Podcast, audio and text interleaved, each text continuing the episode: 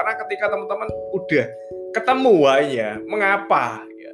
How-nya itu akan datang dengan sendirinya. Ya. Yang penting goalnya udah datang dulu ya. Goalnya bisa macam-macam, bisa saya pengen bantu orang lain ya.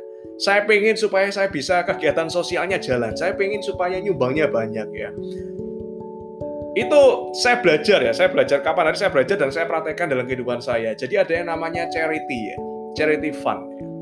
Jadi teman-teman itu harus hitung dan itu harus jadikan yang namanya target. Contoh ya, misalnya saya punya, kalau saya pribadi saya punya target ya. Kemarin itu saya harus nyumbang sejumlah sekian ya. Itu sudah tercapai teman-teman, sudah tercapai ya Lalu saya ganti, saya tingkatin ya berapa kali lipat. Saya harus nyumbang sejumlah sekian. Jadi kan goal ya. Jadi goal itu tujuan itu nggak cuma untuk diri kita pribadi, tapi juga untuk orang lain. Ya.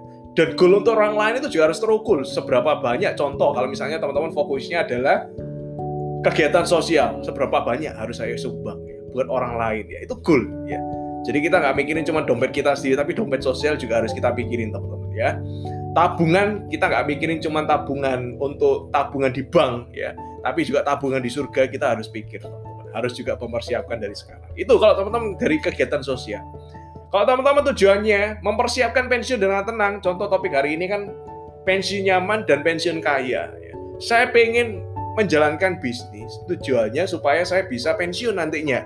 Saya punya dana untuk pensiun saya punya bisnis untuk menunjang saya. Ketika nanti saya udah gak bekerja lagi di perusahaan, udah gak jadi karyawan lagi, gak jadi profesional lagi, aliran income berhenti. Sedangkan yang namanya keluarga butuh yang namanya expand ya pengeluaran ada untuk bayar kuliah anak bayar pendidikan anak teman-teman mau meningkatkan pendidikan teman-teman ya S2 S3 dan lain sebagainya ya.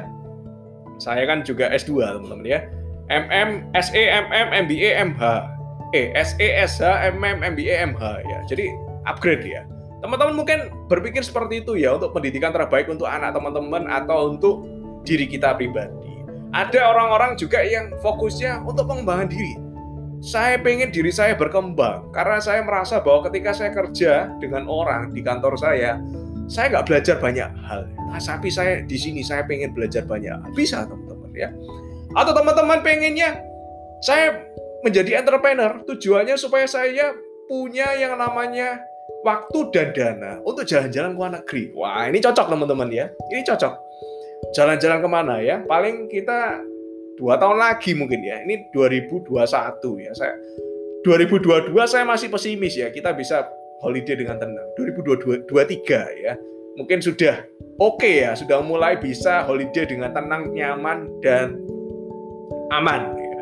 Nah, mungkin teman-teman mulai start dari sekarang untuk 2023 start bangunnya mulai dari sekarang supaya bisa untuk mencapainya nanti 2023 kita jalan-jalan bareng teman-teman. Nah, atau teman-teman pengennya supaya bisa bebas finansial ya. Financial freedom ya.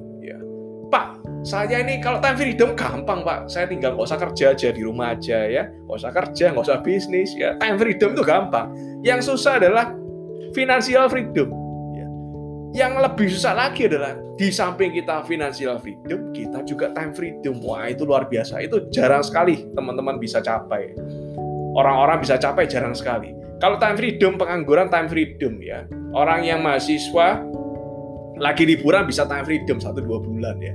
Financial freedom hanya pengusaha, entrepreneur atau profesional yang digaji sangat tinggi seperti lawyer dan lain-lain ya, profesi yang notaris dan lain-lain yang bergaji tinggi dokter ya bisa financial freedom ya.